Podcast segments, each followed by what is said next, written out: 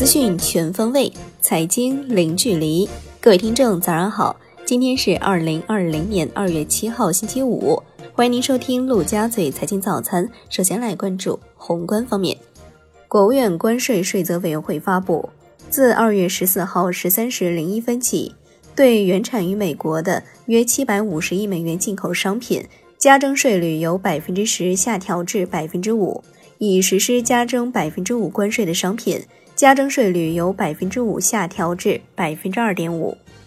中央明确，继续采取多种措施，增加武汉和湖北其他地区床位供给和医务人员，继续抓好重点医疗防控物资保障，督促企业开足马力生产，保障全产业链正常运行。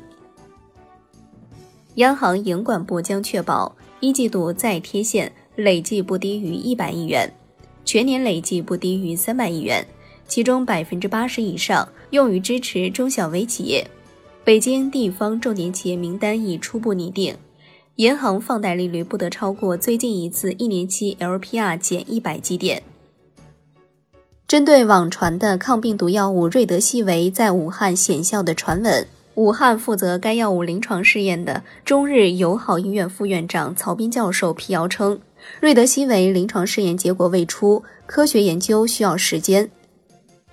最高法表示，准确适用法律，依法严惩抗拒疫情防控措施、暴力伤医、制假售假、哄抬物价、疫情防控失职渎职等各类违法犯罪。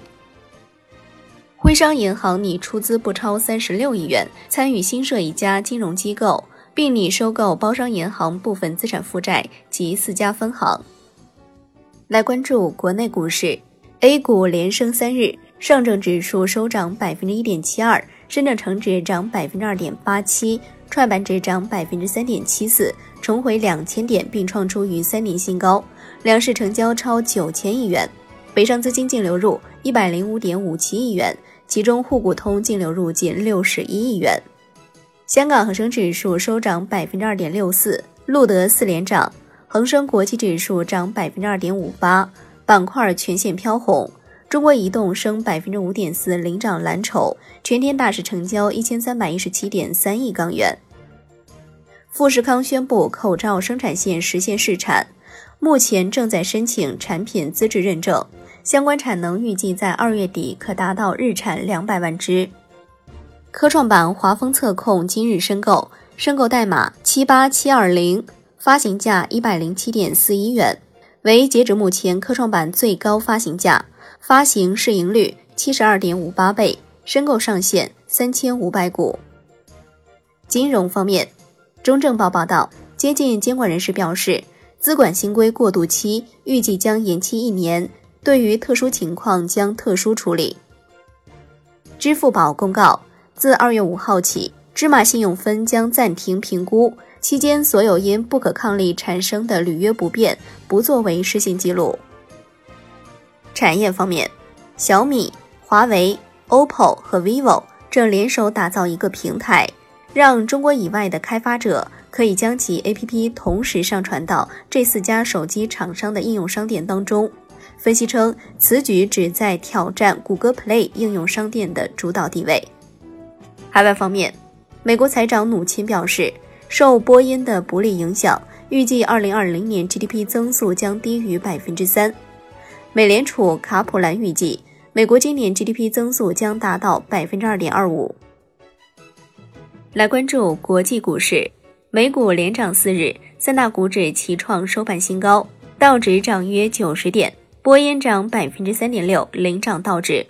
截至收盘，道指涨百分之零点三，标普百指数涨百分之零点三三，纳指涨百分之零点六七。欧股连续四日集体上涨，吉利德科学收涨百分之三点六六。抗病毒药物瑞德西韦临床试验已在武汉金银潭医院启动。商品方面，伦敦基本金属多数上涨，而米期镍收跌。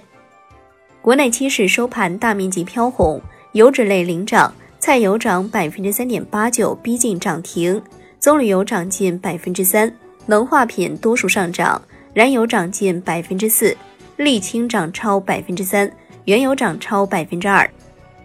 债券方面，债市震荡趋稳，国债期市震荡小幅收红，银行间现券收益率多数小幅下行，信用债成交活跃，且收益率多数明显下行。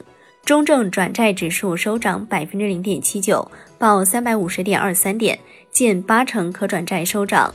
一级疫情专题债继续受到热捧。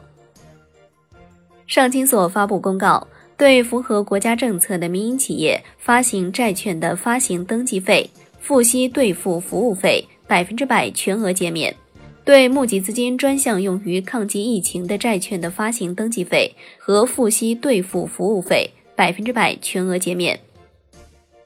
中国外汇交易中心发布，一月份境外机构投资者共达成现券交易五千五百八十二亿元，交易量同比增长百分之六十四，当月净买入五百四十二亿元。最后来关注外汇方面，三人民币对美元十六点三十分收盘价报六点九六九六，较上一交易日涨三百零一个基点。人民币对美元均价调变一百六十二个基点，报六点九九八五。好的，以上就是今天陆家嘴财经早餐的精华内容，感谢您的收听，我是夏天，下期再见喽。